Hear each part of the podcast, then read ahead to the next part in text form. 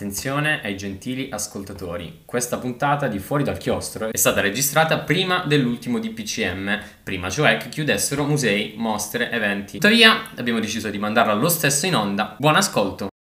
Con su cabeza asiática, sobre la que nace un pelo oscuro, tan delgado y fino que parece flotar en el aire, es un niño grandote, inmenso de cara amabile e mirada triste. Carissimi ascoltatori, buongiorno a tutti, io sono Giorgio Carboni e oggi siamo qui con Fuori dal Chiostro, un programma esclusivo di VoiceCat. In questo programma cercheremo di parlare e di mostrarvi tutte le attività, le mostre, gli eventi e i luoghi dove mangiare e bere bene a Milano fuori dal chiostro, quindi per rilassarvi un po' oltre allo studio e alle lezioni. Con me c'è Michele Ruggero e durante la puntata interverranno Matilde Bonetta, Rebecca Sutolo e Giulio Martin. Quella che avete sentito in apertura è la voce, o presunta tale, di Frida Kahlo, secondo quanto riporta il Guardian. Frida Kahlo appunto perché questa puntata verterà principalmente su di lei. Parleremo, prendendo le mosse dalla mostra che si terrà alla fabbrica del vapore intitolata Frida, il caos dentro, di questa pittrice che fu una figura epocale per il Novecento e una delle più influenti eh, ancora fino adesso. Percorreremo insieme questa strada parlando di musica, arte, cinema e ovviamente parlando della vita di Frida Kahlo. In quanto fuori dal chiostro, il nostro obiettivo è quello di portarvi fuori, di portarvi a vedere, a consigliarvi questa mostra, il caos dentro, visitabile in realtà già eh, dal 10 di ottobre, però eh, sarà a Milano fino al 28, al 28 di marzo alla fabbrica del vapore che se non lo sapete è in zona monumentale, quindi ci potete ben, benissimo arrivare anche in metro. E in realtà non ci sono dei quadri ehm, dipinti da Frida Kahlo, ma è una mostra molto particolare, in realtà molto interessante perché dà uno sguardo a 360 gradi sulla vita de- del- dell'artista e sulla, soprattutto sulla vita quotidiana che quindi ha mm, diciamo, fatto nascere in un certo senso la sua, la sua poetica, la sua visione del- dell'arte. Ecco. Potrete mh, mm, visitare letteralmente gli ambienti eh, stessa, in cui lei stessa ha vissuto gli oggetti, potete vedere gli abiti, le lettere che lei scriveva al suo amato Diego Rivera, ehm, anche grazie all'aiuto di tecnologie 3D, di mh, eh, installazioni artistiche luminose. Una mostra che vale la pena visitare. Ora passo la parola a Matilde che ci illustrerà le fasi salienti della vita di questa grandissima pittrice. Infatti Frida Kahlo è molto di più che un artista, è diventata una vera icona nel corso del tempo, un simbolo di forza e di volontà che ancora oggi tutti celebrano appunto come dicevamo con mostre, canzoni e sfilate. Frida Kahlo nacque il 6 luglio del 1907 a Coyoacán, una piccola cittadina nel Messico. Fu la figlia di un fotografo tedesco, poi emigrato in Messico, e di una benestante messicana. Frida Kahlo appunto fin da, dalla, dall'infanzia ebbe una vita estremamente difficile, infatti nacque affetta da spina bifida che i genitori e le persone intorno a lei scambiarono per poliomelite, infatti era una malattia di cui era affetta la sorella e quindi non riuscirono a curarla nel, nel modo adeguato. Quando aveva 18 anni, un giorno mentre tornava a scuola in autobus, venne coinvolta in un terribile incidente. Si salvò solamente sottoponendosi a 32 interventi chirurgici che tuttavia la costrinsero a letto per mesi. Proprio durante questi mesi di convalescenza, a letto immobilizzata da busti di metallo e gessi che scoppiò, diciamo, questa passione per la pittura. Infatti i genitori le regalarono colori e pennelli per aiutarla a passare le lunghe giornate a letto. La madre di Frida, Matilde, si trasformò il letto di Frida in un letto a baldacchino, montandoci sopra un enorme specchio in modo che Frida, almeno immobilizzata, potesse vedere la sua immagine. Dunque, appunto in questo periodo Frida iniziò a produrre le, le, i suoi primi dipinti. Infatti la prima opera di Frida risale proprio al periodo della sua convalescenza ed era appunto un, un ritratto a cui ne seguiranno molti altri e questo primo ritratto sarà donato ad un ragazzo di cui Frida all'epoca era innamorata. Dopo il terribile incidente che la vide coinvolta, eh, appunto Frida riuscì fortunatamente a riprendere una vita abbastanza normale. Dunque all'età di 21 anni si iscrisse al Partito Comunista Messicano, proprio durante gli incontri e le riunioni di questo partito che conobbe Diego Riviera, all'epoca appunto il pittore più famoso del Messico rivoluzionario. Dunque, i due si sposarono, si sposarono nonostante ah, nel 1929 quando Frida aveva solo 21 anni e mentre Diego era già al terzo matrimonio. Il loro, secondo le parole di Frida, sarà un rapporto fatto di arte, tradimenti, passione e pistole. Lei stessa appunto aggiungerà: "Ho subito due gravi incidenti nella mia vita. Il primo è stato quando un tram mi ha travolto e il secondo è stato Diego Riviera". A causa inoltre di una malformazione pelvica, Frida dovette abortire per ben tre volte.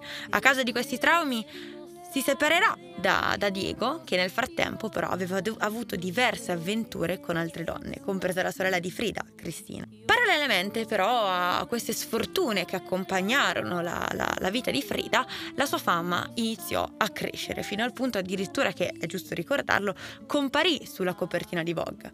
Nell'ultima parte della sua vita, a causa dei dolori, non riuscì più a lavorare se non ricorrendo a farmaci antidolorifici. All'età di 47 anni, la notte del 13 luglio nel 1954, morì per embolia polmonare nella sua casa Azul, dove ancora oggi sono custodite le sue ceneri.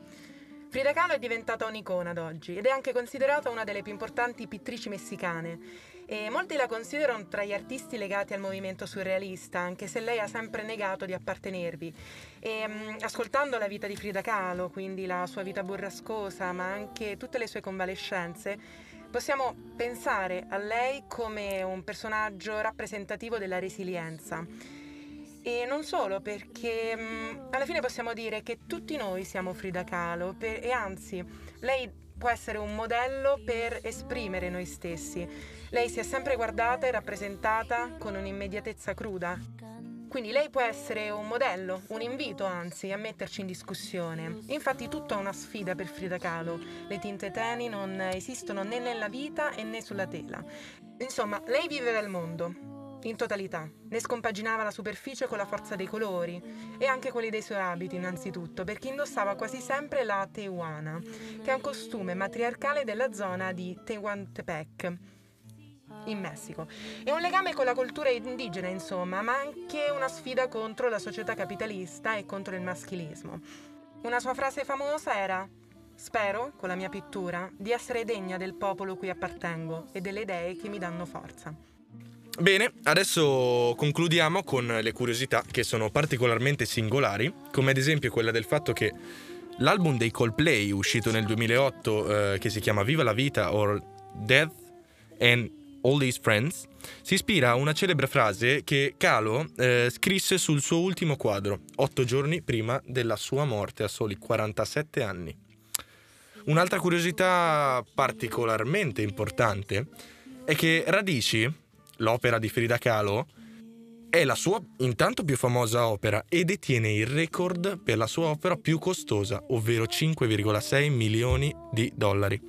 Inoltre, Frida Kahlo è stata la prima donna latinoamericana ritratta su un francobollo degli Stati Uniti emesso il 21 giugno del 2001. L'immagine scelta è un autoritratto dell'artista eseguito nel 1933. Non la sua prima opera, ma uno, dei, uno tra i più importanti, appunto.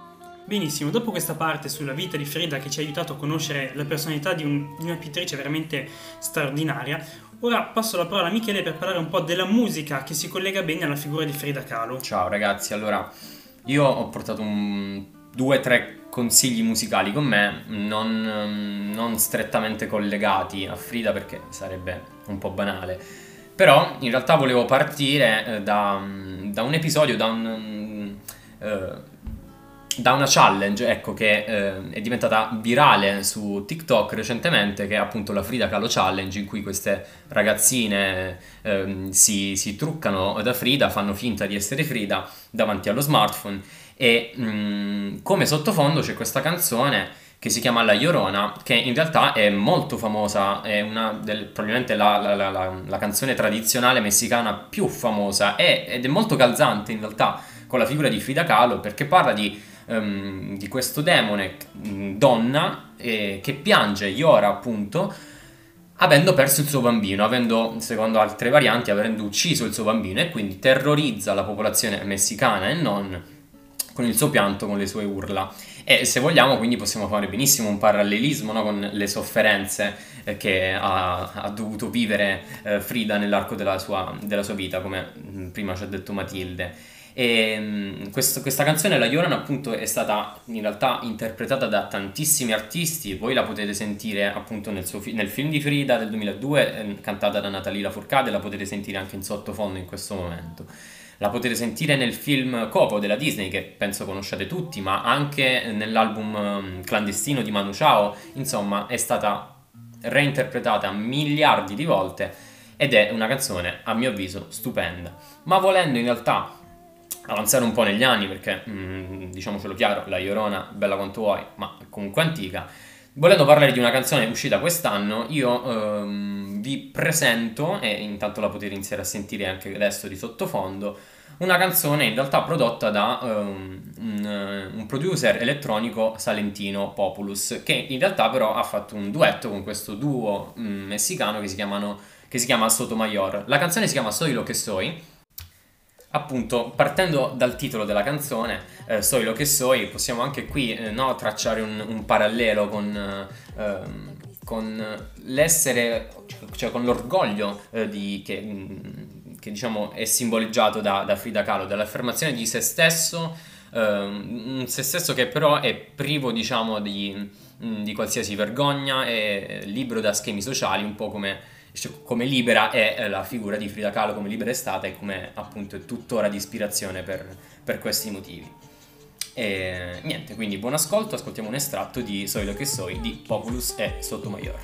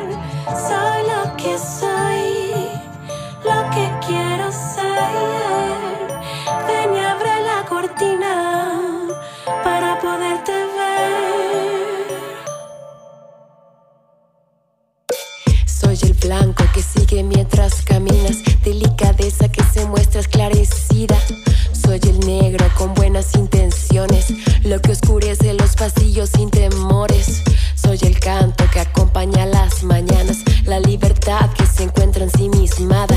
Soy el arrullo de tus emociones. A tu manera ve cantando tus canciones. Solo que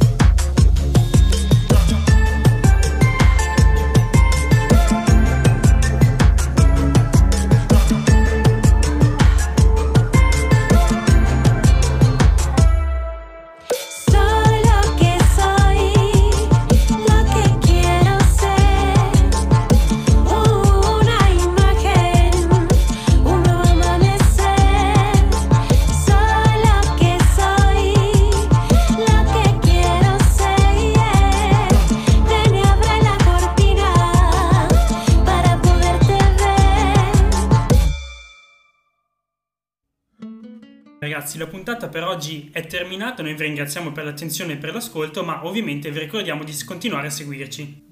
L'appuntamento con la prossima puntata è ogni lunedì alle 11, sempre su VoiceCat. Vi salutiamo e ci sentiamo la prossima settimana. Ciao! Ciao a tutti!